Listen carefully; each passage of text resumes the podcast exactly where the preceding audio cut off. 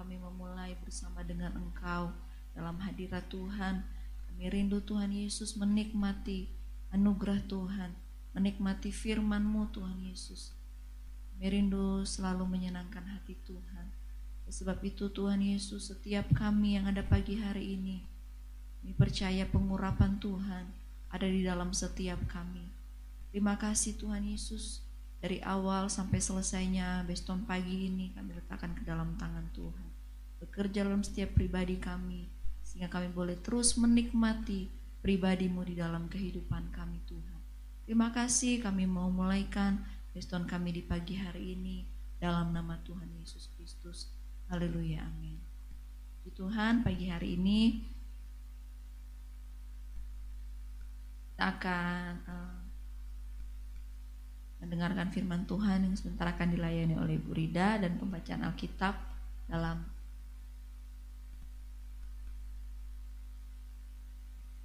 dalam Matius 13 nanti saudara Ishak akan bacakan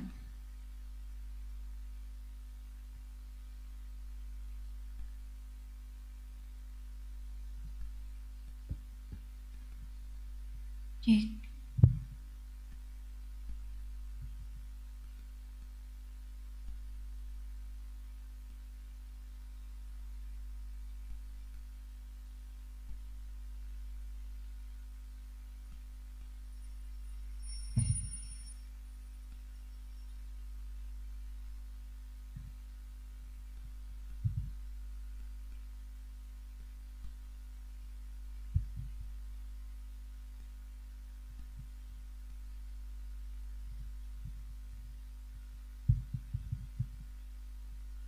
Matius pasal yang ke-13 perumpamaan tentang seorang penabur. Pada hari itu keluarlah Yesus dari rumah itu dan duduk di tepi danau, maka datanglah orang banyak berbondong-bondong lalu mengurum mengarungi dia sehingga ia naik ke perahu dan duduk di situ sedangkan orang banyak semuanya berdiri di pantai. Dan ia mengucapkan banyak hal dalam perumpamaan kepada mereka. Katanya, ada seorang penabur keluar untuk menabur. Pada waktu ia menabur, sebagian benih itu jatuh di pinggir jalan. Lalu datanglah burung dan memakannya sampai habis. Sebagian jatuh di tanah yang berbatu-batu, yang tidak banyak tanahnya, lalu benih itu pun segera tumbuh karena tanahnya tipis. Tetapi sesudah matahari terbit, layulah ia dan menjadi kering karena tidak berakar. Sebagian sebagian lagi jatuh di di tengah semak duri, lalu makin besarlah semak itu dan menghimpitnya sampai mati. Dan sebagian jatuh di tanah yang baik, lalu berbuah, ada yang seratus kali lipat, ada yang enam puluh kali lipat, ada yang tiga puluh kali lipat. Siapa bertelinga hendaklah ia mendengar. Maka datanglah murid-muridnya dan bertanya kepadanya, Mengapa engkau berkata-kata kepada mereka dalam perumpamaan? Yesus menjawab Yesus, kepadamu diberi karunia untuk mengetahui rahasia kerajaan sorga, tetapi kepada mereka tidak. Karena siapa yang mempunyai kepadanya akan diberi, sehingga ia berkelimpahan. Tetapi siapa yang tidak mempunyai apa pun juga yang ada padanya akan diambil daripadanya. Itu itulah sebabnya aku berkata-kata dalam perumpamaan kepada mereka karena sekalipun melihat mereka tidak melihat dan sekalipun mendengar mereka tidak mendengar dan tidak mengerti. Maka pada mereka genaplah nubuat Yesaya dan ber, yang berbunyi kamu akan mendengar dan mende, mendengar dan mendengar namun tidak mengerti. Kamu akan melihat dan melihat namun tidak mena, mena, menanggap sebab hati bangsa ini telah menebal dan telinganya berat mendengar dan matanya melekat tertutup supaya jangan mereka melihat dengan matanya dan mendengar dengan telinganya dan mengerti dengan hatinya lalu berbalik sehingga aku menyembuhkan mereka. Tetapi berbahagialah matamu karena melihat dan telingamu karena mendengar sebab aku berkata kepadamu sesungguhnya banyak nabi dan orang benar ingin melihat apa yang kamu lihat tetapi tidak melihatnya dan ingin mendengar apa yang kamu dengar tetapi tidak mendengarnya.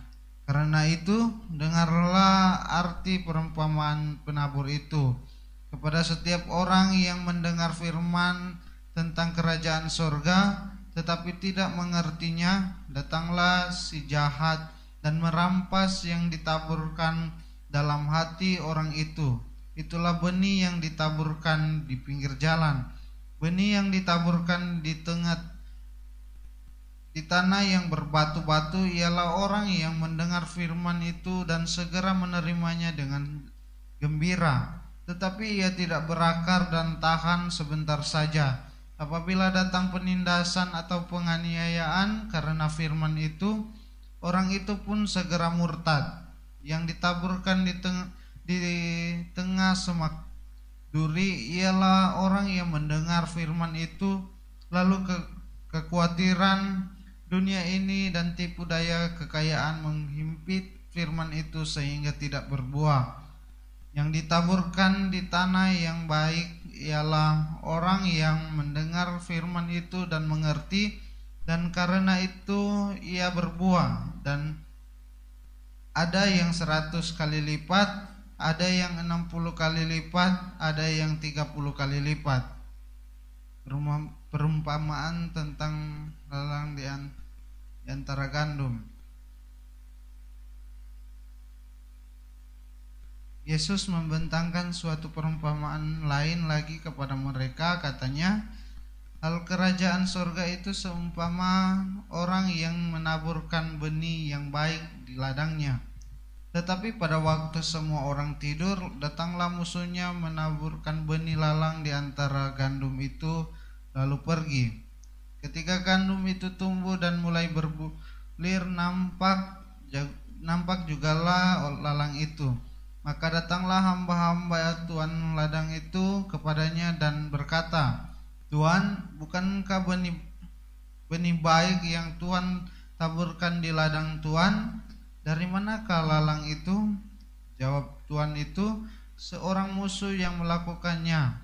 Lalu berkatalah hamba-hamba itu kepadanya, jadi maukah Tuhan supaya kami pergi mencabut lalang itu?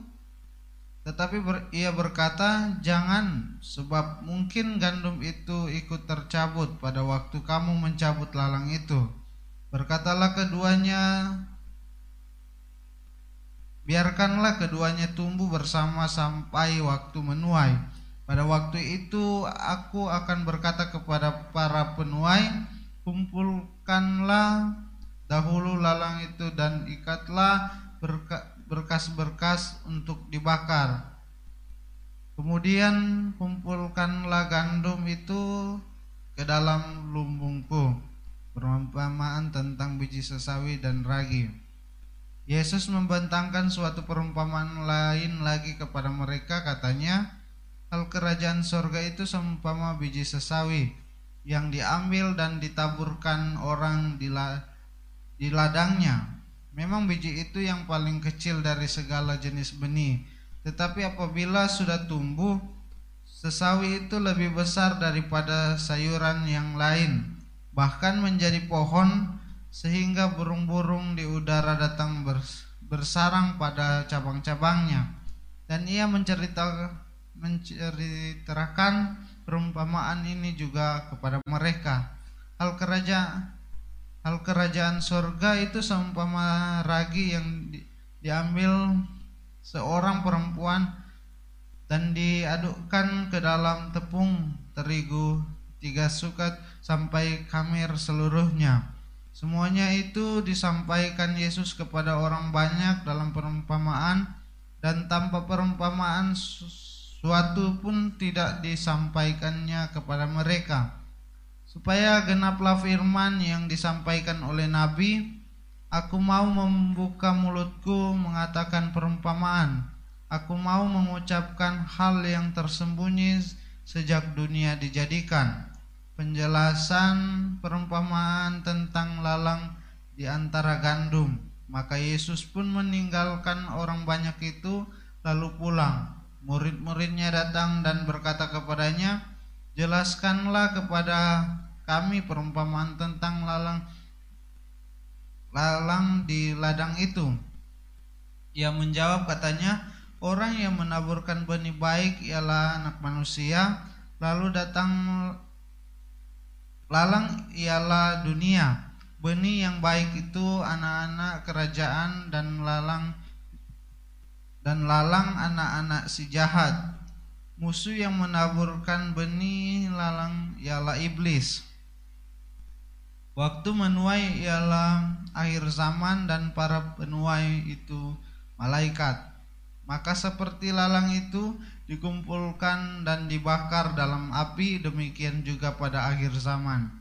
Anak manusia akan menyuruh malaikat-malaikatnya dan mereka akan mengumpulkan segala sesuatu yang menyesatkan dan semua yang yang melakukan kejahatan kejahatan dari dalam kerajaannya. Semuanya akan dicampakkan ke dalam dapur api, di sanalah akan terdapat ratapan dan kertakan gigi. Pada waktu itulah orang-orang benar akan bercahaya seperti matahari dalam kerajaan Bapa mereka. Siapa bertelinga hendaklah ia mendengar. Perumpamaan tentang harta terpendam dan mutiara yang berharga. Hal kerajaan surga itu seumpama harta yang terpendam di ladang yang ditemukan orang lalu dipendamkannya lagi oleh sebab sukacitanya ter oleh sebab sukacitanya pergilah ia menjual seluruh miliknya lalu membeli ladang itu demikian pula hal kerajaan surga itu seumpama seorang pedagang yang mencari mutiara yang indah. Setelah ditemukannya mutiara yang sangat berharga, ia pun pergi menjual seluruh miliknya lalu membeli mutiara itu. Perumpamaan tentang pukat Demikian pula hal kerajaan sorga itu seumpama pukat yang dilabuhkan di laut lalu mengumpulkan berbagai-bagai jenis ikan setelah penuh, bukat itu pun diseret orang ke pantai. Lalu duduklah mereka dan mengumpulkan ikan yang baik ke dalam pasu dan ikan yang tidak baik mereka buang. Demikianlah juga pada akhir zaman. Malaikat-malaikat akan datang memisahkan orang jahat dari orang benar, lalu mencapakan orang jahat ke dalam dapur api. Di sanalah akan terdapat ratapan dan kertakan gigi. Mengertikah kamu semuanya itu? Mereka mereka menjawab, "Ya, kami mengerti."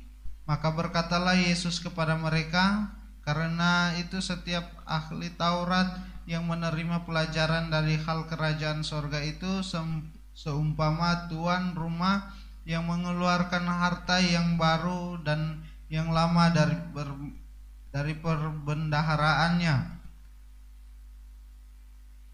Yesus ditolak di Nazaret. Setelah Yesus selesai menceritakan perumpamaan-perumpamaan itu, ia pun pergi dari situ.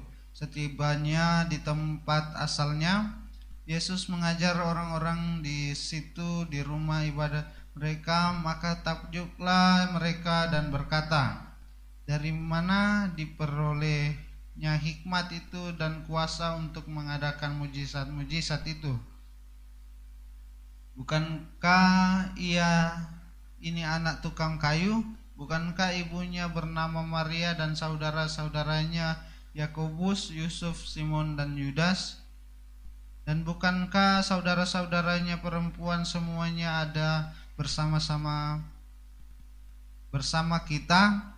Jadi dari mana diperolehnya semuanya itu?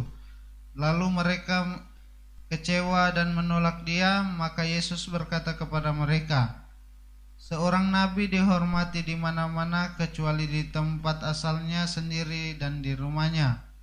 Dan karena ketidakpercayaan mereka tidak tidak banyak mujizat diadakannya di situ.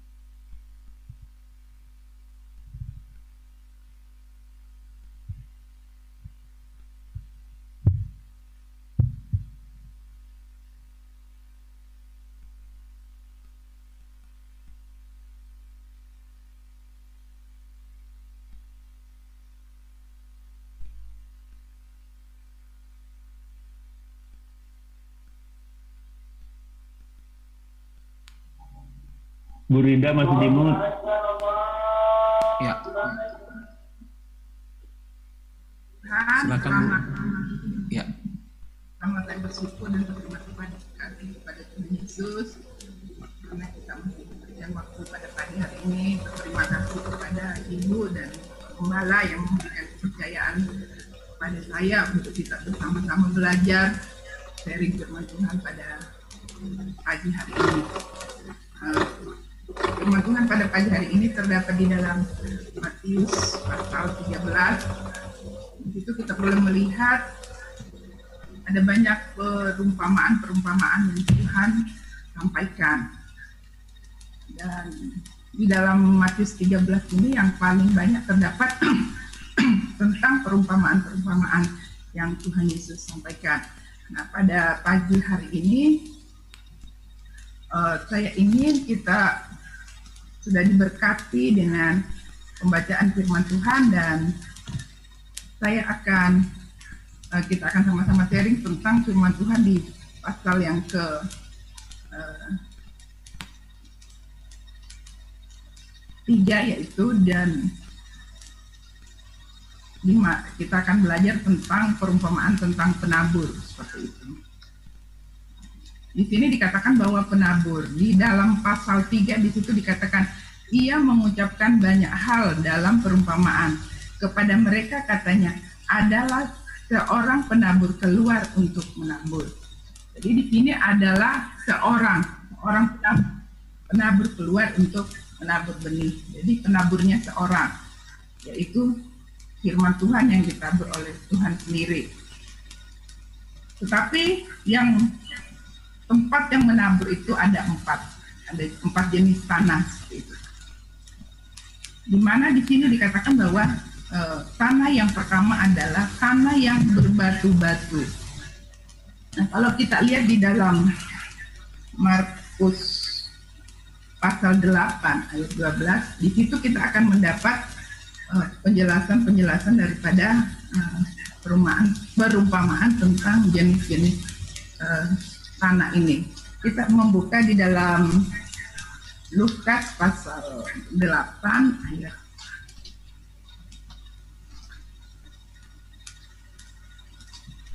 Lukas 8 ayat 12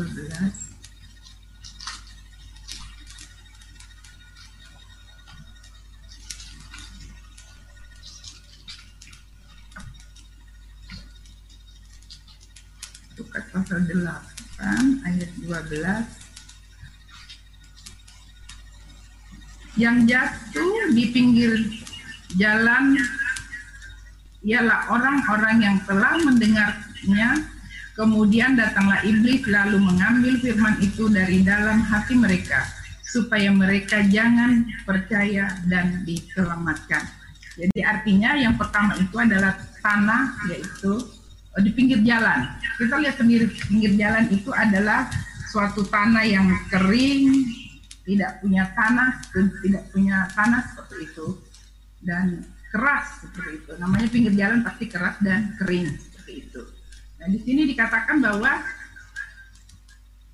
firman itu jatuh di tanah yang di pinggir jalan yaitu tanah yang keras dan kering. uh, kemudian uh, apa di sini dikatakan bahwa orang itu mendengar mendengarkan firman. Tetapi iblis segera datang untuk mengambilnya. Karena kalau kita membayangkan bahwa tanah yang kering dan keras tidak mungkin ada pertumbuhan di situ. Dan di sini dikatakan bahwa firman Tuhan mengatakan bahwa uh, sama dengan eh, benih yang jatuh di situ dia tidak akan bertumbuh. Bahkan baru eh, jatuh kemudian iblis datang untuk mengambilnya.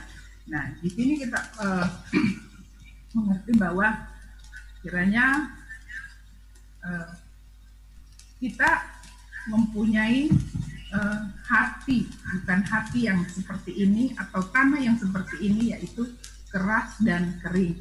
Sehingga setiap apa yang kita dengar firman Tuhan yang boleh datang kepada kita eh, tidak kita menjadi berkat di dalam kehidupan kita. Kita tidak bisa melakukannya, tidak bertumbuh di dalam kehidupan kita karena keras, keras dan kering karena di pinggir jalan seperti itu. Dan biar biar kita di antara eh, kita yang hadir pada pagi hari ini kita mempunyai jenis hati yang tidak seperti ini. Kita mau menjadi uh, seperti uh, hati yang tumbuh subur uh, untuk ditanami benih firman Tuhan. Kemudian yang kedua yaitu uh, di tanah yang berbatu-batu itu. Nah, di sini juga ada di dalam Lukas uh, pasal 8 ayat 13 yang jatuh di tanah yang berbatu-batu ialah orang yang setelah mendengar firman itu menerimanya dengan gembira tetapi mereka itu tidak berakar mereka percaya sebentar saja di dalam masa pencobaan mereka murtad Nah, bayangkan di sini dikatakan bahwa tanah yang berbatu-batu itulah di, dicontohkan seperti diumpamakan Tuhan bahwa eh, tidak berakar, tidak kuat pertumbuhannya seperti itu. Sehingga eh, dengan keadaan-keadaan yang datang di dalam kehidupannya, dia sebentar saja percaya, mungkin baru mendengar, dia percaya dengan firman Tuhan, tetapi setelah itu dia lupa. Setelah eh, membaca firman Tuhan, dia lupa. Bahkan firman Tuhan yang disampaikan oleh hamba-hambanya, dia tidak begitu kuat, tidak mengakar di dalam hatinya, tidak eh, tumbuh di dalam hatinya, sehingga dia segera lupa dan bahkan di sini dikatakan firman Tuhan mengatakan bahwa murtad. Nah, yang luar biasa itu kalau sampai anak-anak Tuhan itu meninggalkan Tuhan karena tidak mempunyai dasar yang kuat, tidak menyimpan, eh, tidak bertumbuhnya firman di dalam kehidupannya, tidak menghidupi firman di dalam kehidupannya, sehingga dengan gampang seperti itu dia meninggalkan Tuhan. Eh, Dia belum merasakan betul eh, bagaimana kebaikan Tuhan, kasih Tuhan. Dia belum mengerti, belum mengetahui bahwa hanya di dalam Tuhan itulah eh, ada keselamatan seperti itu.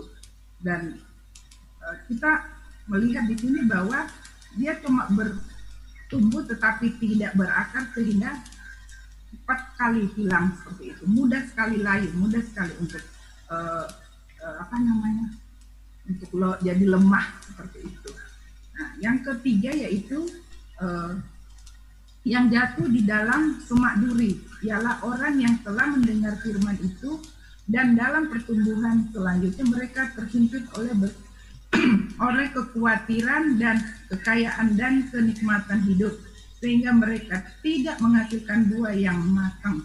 Nah, di sini juga dikatakan yang tumbuh di semak duri ialah orang-orang yang eh, dia bertumbuh seperti itu. Tetapi begitu ada himpitan datang, jadi di sini dikatakan punya bukan hanya himpitan masalah eh, kesusahan, tetapi kekayaan pun. Kekayaan pun membuat mereka juga eh, bisa eh, tidak menjadi berkat seperti itu. Karena di sini dikatakan eh, mereka terhimpit oleh kekhawatiran dan kekayaan dan kenikmatan dunia. Jadi kadang-kadang dunia menawarkan kenikmatan-kenikmatan. Dunia menawarkan berbagai hal yang mungkin akan menyen- menyenangkan sesaat. Tawaran-tawaran itu datang kepada eh, apa kepada eh, kita seperti itu. Eh, dan orang itu tidak eh, kuat seperti itu. Sehingga dia lebih memilih untuk eh, kenikmatan-kenikmatan yang dunia tawarkan. Sehingga dia tidak menjadi berkat tidak berbuah seperti itu. Bahkan berbuah tetapi mungkin tidak sampai matang. Di sini dikatakan kekayaan dan kenikmatan hidup sehingga mereka tidak menghasilkan buah yang matang seperti itu. Eh, Kekhawatiran, kalau kekhawatiran ke- ke- apa ya kesesakan dengan situasi apa yang diperhadapkan kepada kita jadi bukan hanya firman Tuhan mengatakan di sini bukan hanya karena kesusahan orang bisa eh, meninggalkan Tuhan seperti itu. Orang tidak bertumbuh di dalam iman percaya kepada Tuhan tetapi hal kenikmatan dunia pun bisa membuat eh, iman seseorang itu menjadi eh, tidak bertumbuh tidak berbuah. Bahkan di sini dikatakan bahwa kenikmatan dunia karena mungkin karena saking sibuknya seperti itu ya. Sudah merasa di zona aman seperti itu. Akhirnya dia seolah-olah tidak eh, mengandalkan Tuhan lagi tetapi dia mengandalkan apa yang ada padanya mungkin kekayaannya jabatannya dan lain-lain sebagainya. Sehingga di sini dikatakan dia tidak menghasilkan buah. Matang. Nah, yang saya mau adu eh, balik eh, mas kita pada pagi hari ini yaitu yang jatuh di tanah yang baik. Ialah orang yang setelah mendengarkan firman itu menyimpan dalam hati yang baik dan mengeluarkan buah dalam ketekunan. Nah, di sini dikatakan bahwa kita berdoa dan punya iman bahwa kiranya kita yang sudah hadir di doa pagi pada pagi hari ini kita adalah orang-orang yang mempunyai hati yang baik, hati yang lemah lembut, hati yang subur, sehingga firman Tuhan itu boleh bertumbuh di dalam kehidupan kita. Karena firman Tuhan itu bukan hanya kita baca saja, tetapi di situ dikatakan bahwa kita membaca, merenungkan dan melakukan. Biarlah kita mau menjadi eh, pelaku-pelaku daripada firman Tuhan. Kita rajin membaca firman Tuhan, kita rajin merenungkan firman Tuhan, kita melakukan firman Tuhan itu. Karena itulah yang Tuhan kehendaki di dalam kehidupan kita untuk kita menjadi tanah-tanah yang subur yang apabila firman Tuhan datang siap untuk menerima sehingga setiap apa yang kita alami di dalam kehidupan kita kita sudah punya kekuatan kita sudah punya iman karena di dalam firman Tuhan, apa pun semua yang ada, yang terjadi itu ada tertulis di dalam firman Tuhan. Dan di dalam firman Tuhan juga kita boleh dikuatkan, kita boleh diberi eh, apa ya, solusi. Firman Tuhan eh, memberikan kita kekuatan, memberikan kita solusi, memberikan kita ketenangan, memberikan kita kedamaian. Apabila di dalam membaca firman Tuhan, kadang-kadang apabila di dalam keadaan eh, menghadapi sesuatu masalah tiba kita tiba-tiba kita membuka firman Tuhan kita membuka uh, firman Tuhan kadang-kadang langsung kita mendapatkan suatu rema dari firman Tuhan. Kita kok bisa langsung mendapat ayat uh, di mana yang sesuai dengan pergumulan yang sedang kita hadapi. Jadi firman Tuhan itu sungguh luar biasa. Apabila kita mau menerimanya dengan hati yang baik dengan hati yang terbuka dengan hati yang penuh dengan rasa lapar dan haus sehingga kita selalu merindukan dan senantiasa merindukan akan firman Tuhan itu di dalam kehidupan kita. E, karena di sini dikatakan bahwa yang ditabur itu ialah firman firman Tuhan yang ditabur e, di dalam kehidupan kita. Kita mau supaya di dalam kehidupan kita e, selalu menerima firman Tuhan mau firman Tuhan itu keras, mau mengajar kita, mau menegur kita, mau menasehat kita, mau memberkati kita. Semua kita terima dengan hati yang baik. Jadi artinya kalau firman Tuhan itu saya sangat terbuka sekali kalau apabila ada harus kena ke, ke kita kayak gitu. Kok bisa ya pendeta itu taruh kalau saya lagi begini lagi begini. Itu sebenarnya jarang sekali terjadi. Dan kalau itu terjadi Tuhan sangat mengasihi kita sehingga kita bisa langsung uh, dinasehati atau ditegur atau diingat banyak sekali waktu kita yang ada untuk kita membaca firman Tuhan, untuk kita merenungkan firman Tuhan. Jadi dengan kondisi yang ada saat ini kita tidak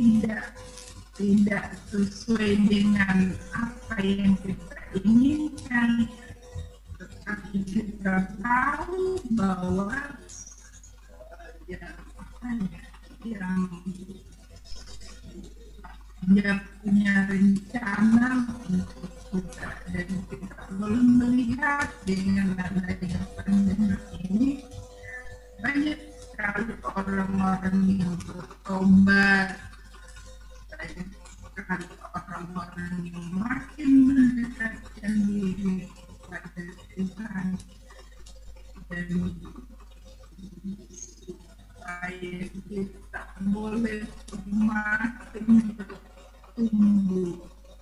Semua fenomena kita di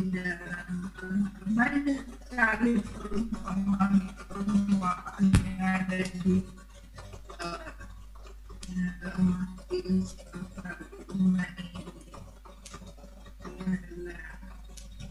kita selalu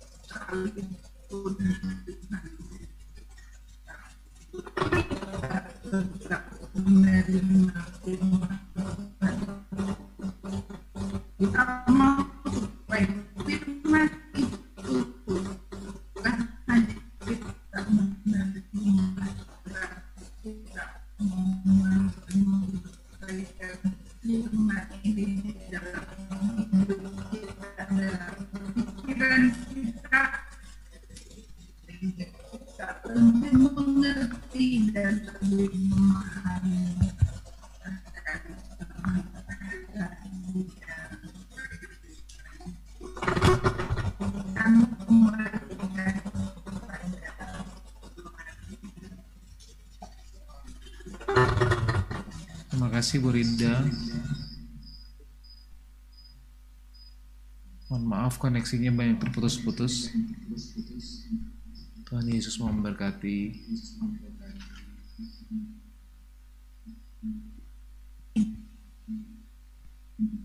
Ya puji Tuhan.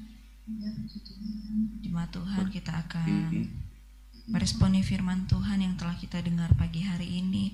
Saya mengajak kita semua untuk kita bersama-sama menaikkan pujian penyembahan kita sebagai tanda syukur kita kepada Tuhan. Haleluya. Kami bersyukur sebab firman-Mu masih dapat kami dengar di pagi hari ini Tuhan. Haleluya, terima kasih Tuhan. Terima kasih Tuhan. Haleluya. Teruslah kerjakan firman-Mu di dalam hidup kami. Berbicaralah roh kudus lebih dalam lagi.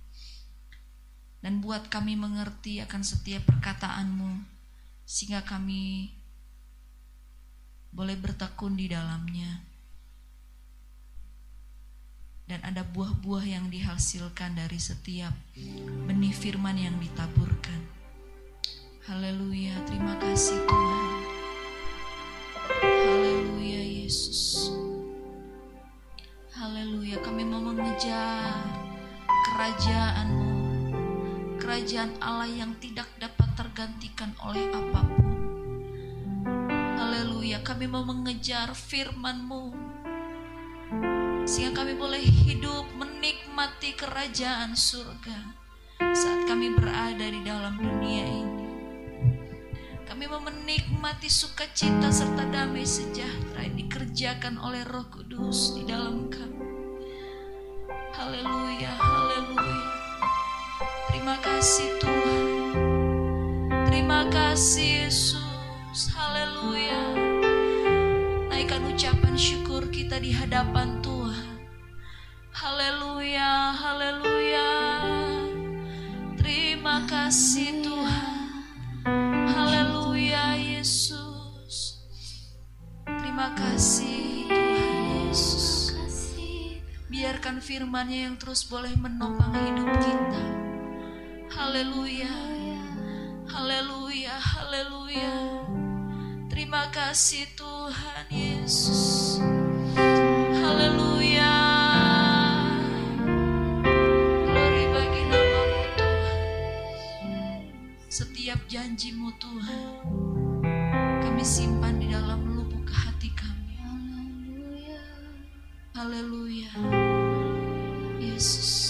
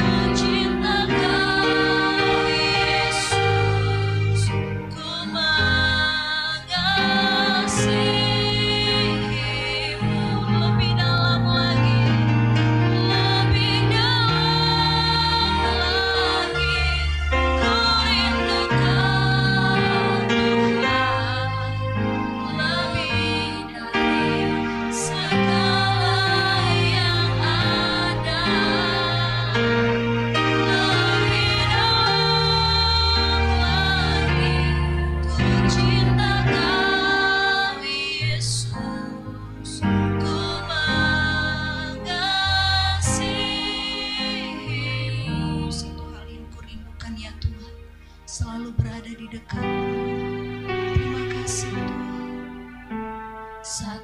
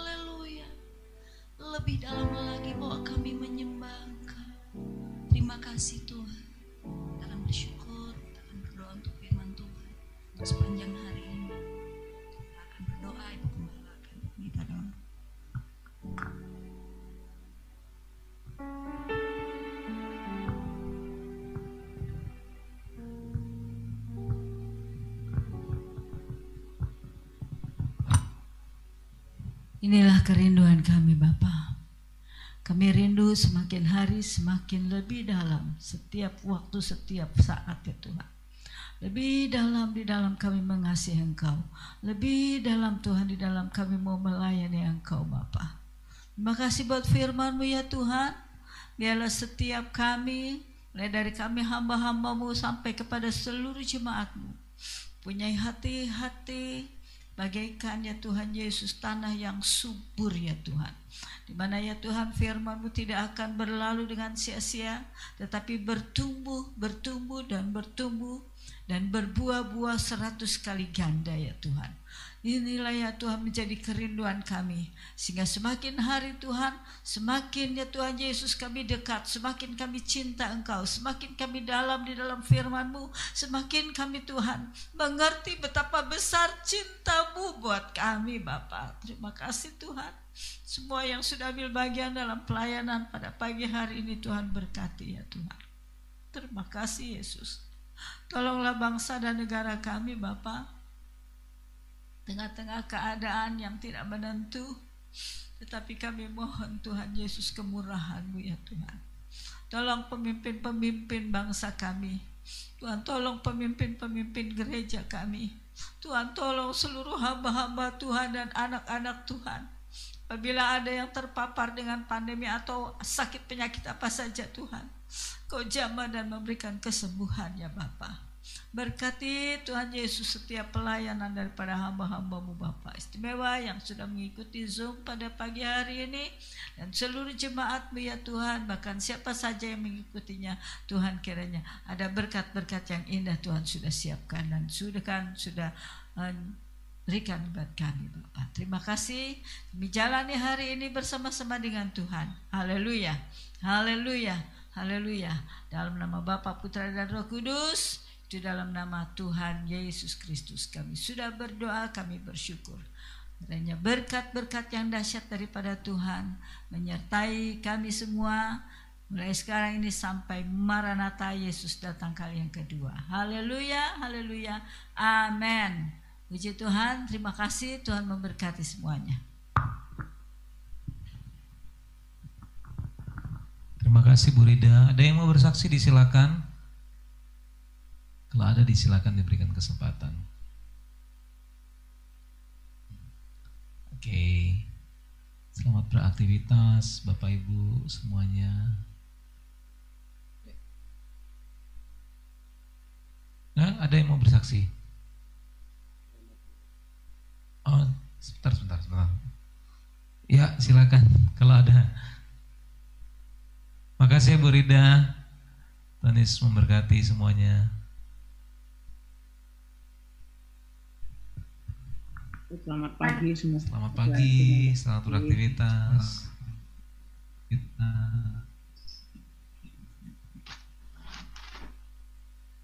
Puji Tuhan. Halo. Pagi Pak Yakub. Pagi. Pagi. Selamat pagi. Saya udah beli B2-nya nih. Halo.